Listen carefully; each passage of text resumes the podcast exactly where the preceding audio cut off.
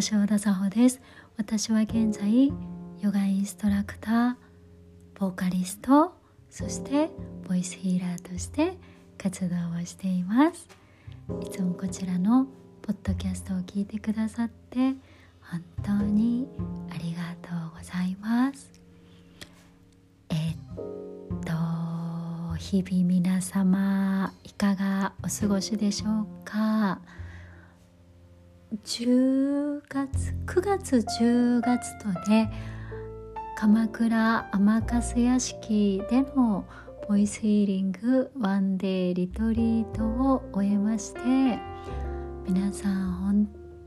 当にこのダイレクトなね自然のつながり、うん、となんかこう時代を超越して入ってくるご縁とたくさんのものを受け取っていらっしゃったのがね素晴らしい時間でした。そしてねえっとワンデーリトリートではホットヨガスタジオラバで90分のボイスヒーリングでやっているよりもいろいろなことをやっていくんですが、うん、後半の方にサットさんがといってみんなでお話をする。何が普通のお話とサットサンガと違うかといえばうん神の意識に基づいてお話をするというのがねサットさんが私の中での認識なんですがそのお話をした時サットさんがした時に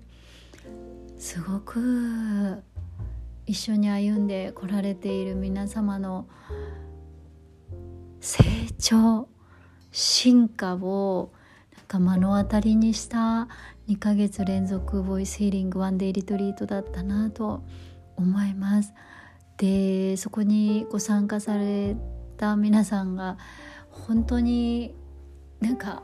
もうコミットメントがすごくできてるんだよね。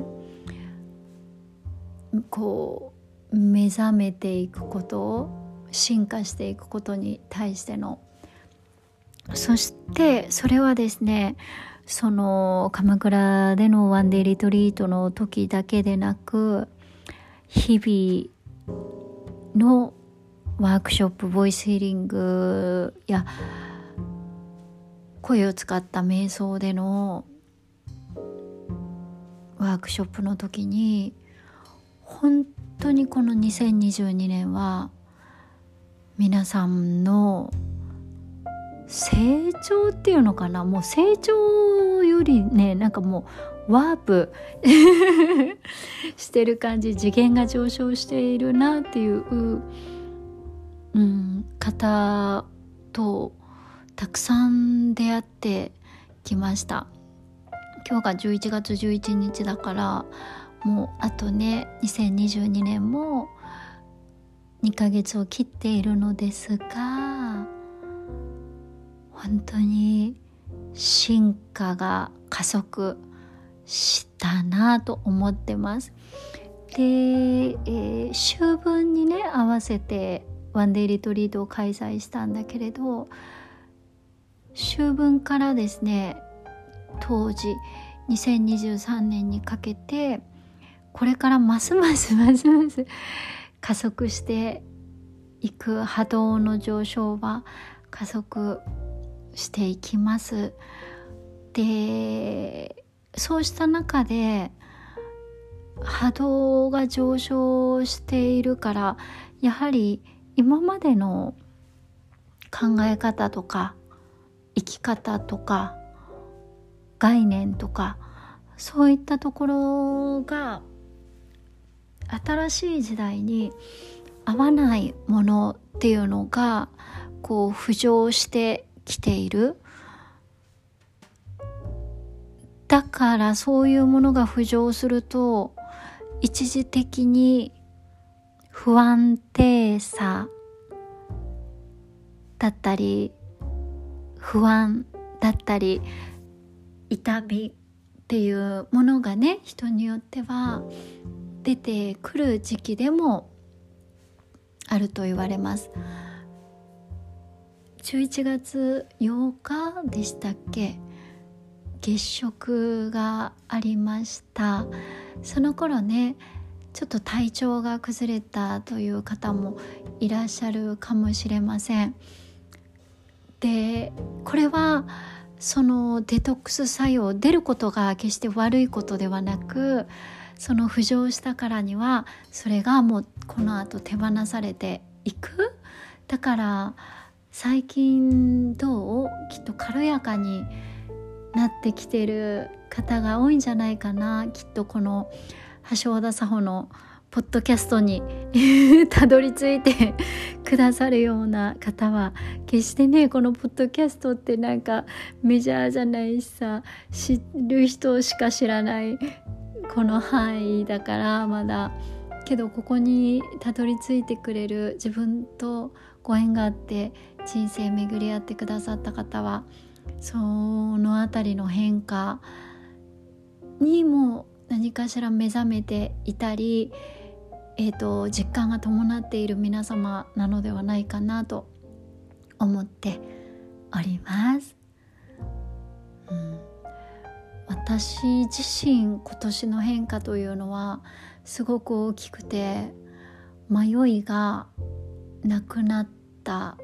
ということ。そして自分に一致して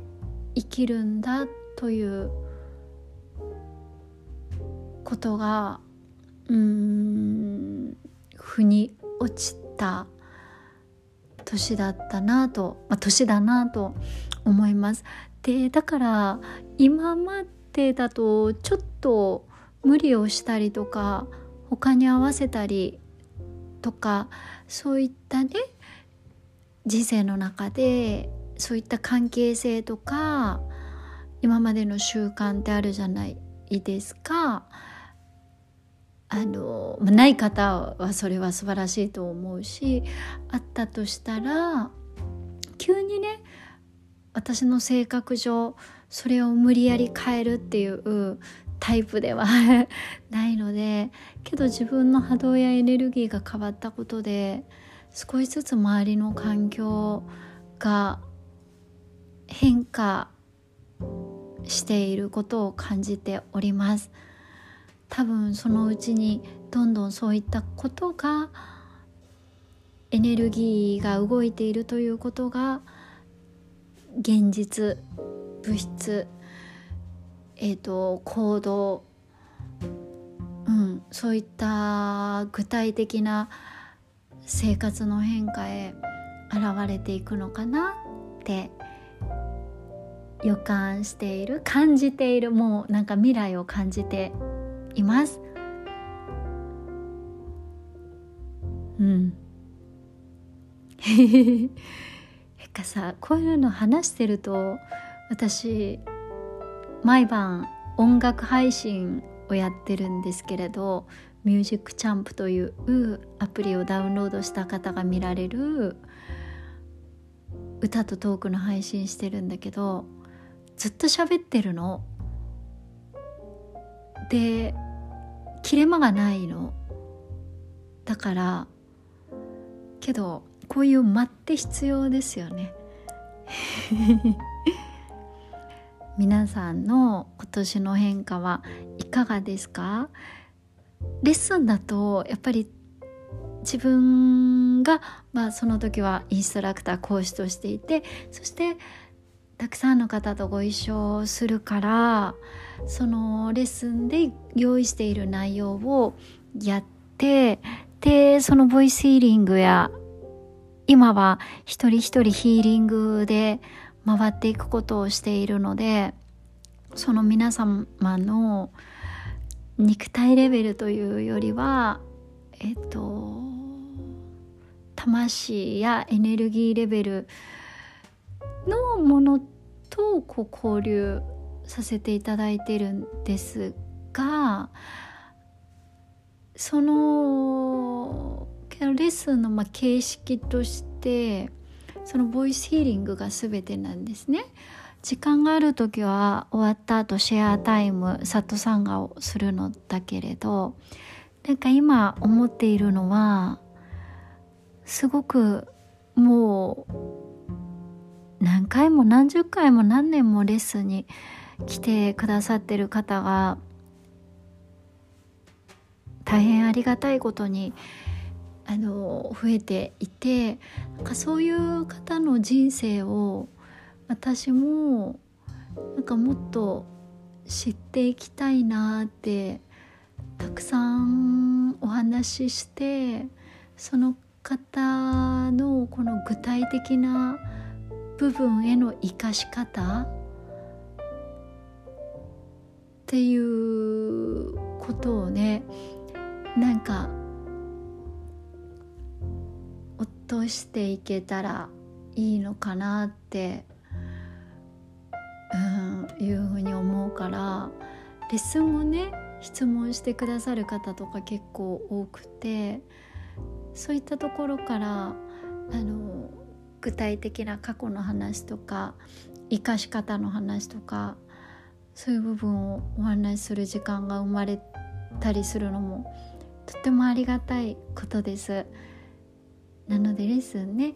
お会いした方は是非気軽に その時間の後も話しかけてくださいね。さて取り留めないくですねあの合ってんのかな取り留めないっていう日本語がこの状況に。まるでこうなんか横にいるかのようにお話をさせていただいておりますが今日なんでポッドキャストを録音したかといえばもう本当に日々レッスンをしていていやみんなの変化が素晴らしすぎるんだよっていう思いが日々溢れていてそれを うん、お話しさせていただきたかったのとあれだな鎌倉ワンデイリトリートのやつも皆さんすごく素晴らしい感想をたくさんいただいたから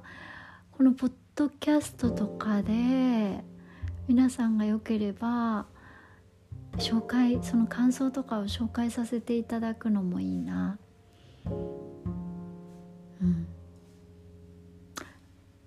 あとですね今日は11月11日なんですねこの日11ってすごくスピリチュアルなナンバーでなんか自分にゆかりがあるナンバーだなとともにですね。えっと私の恩師の命日でもありまして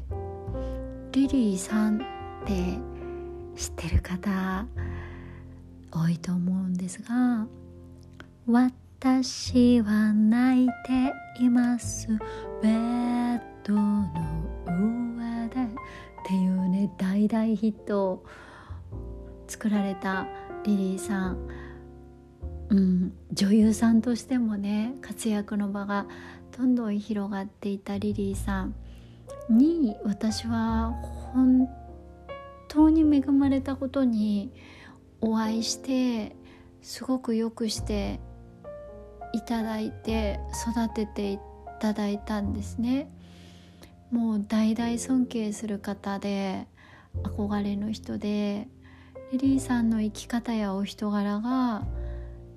自分に本当に影響を与えているなと思っています。具体的に言えばとこがいっぱいあるけど一番はね愛。誰に対しても態度を変えない、えリリーさんはスターだからもうお偉いさんとかがたくさん接したりあともうこうなんだもう今だと本当にもうね大々先輩って音楽業界で言われるような方たちがあのリリーさんを慕っていらっしゃったんですけれどそういう人のそのなんだ一般的に言う偉い方たちそういう立場にいる方たちと私は学生としてリリーさんに会ったんですが何にもまだあのこの卵の状態何も成し得ていない社会的にはそんな自分に対してもう態度がね全く変わることなく優しいんです。うん、その「私は泣いています」がヒットして有名だから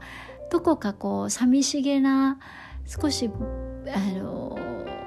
なんだ？こう寂しげそうねブルーな感じをリリーさんのイメージとして抱かれている方が多いかと思いますがもう本人は優しくて明るくて キャピキャピとかそういう明るさじゃなくてもうただ本当に笑って優しい笑顔で笑っている愛情の本当に深い方でした。いや今日すごいごめんね長くなってるけど。でまたちょっとじゃあ次回続きを話します。うん、そのリリーさんの命日です。ずっとずっとね心の中にリリーさんがいるんですけれど。じゃあ最後に。でもう一個エピソードで話したいことあるんだけどもうね16分過ぎてるもんね。OK じゃあここまでこんな長時間聞いてくださった方にプレゼント。私が4年前に出したアルバムに「更新」という曲があるんですがそれはリリーさんに捧げた曲なんですね。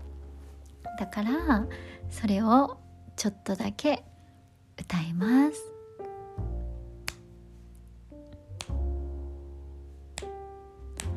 金月三年前赤い目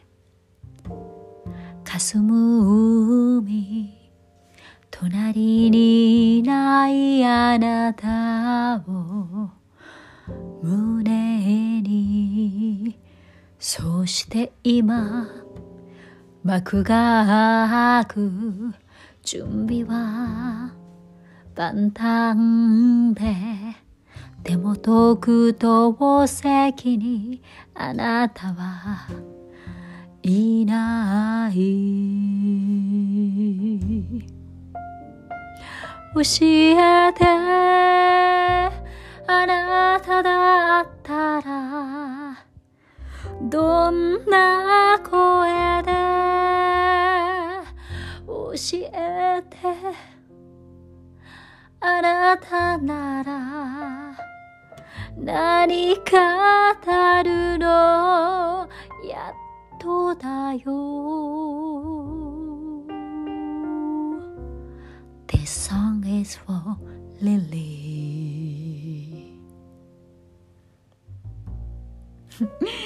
がとうございます。では目を閉じられる方は目を閉じて一緒に深呼吸しよう。口から呼吸を吐いて。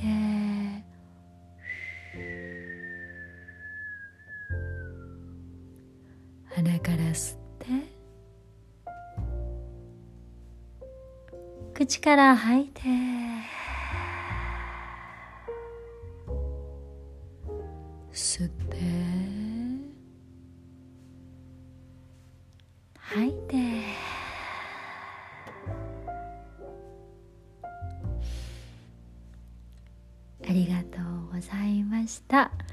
もうなんか話し出すとさ話したいこといっぱい溢れちゃうからあれやな。もっとこまめに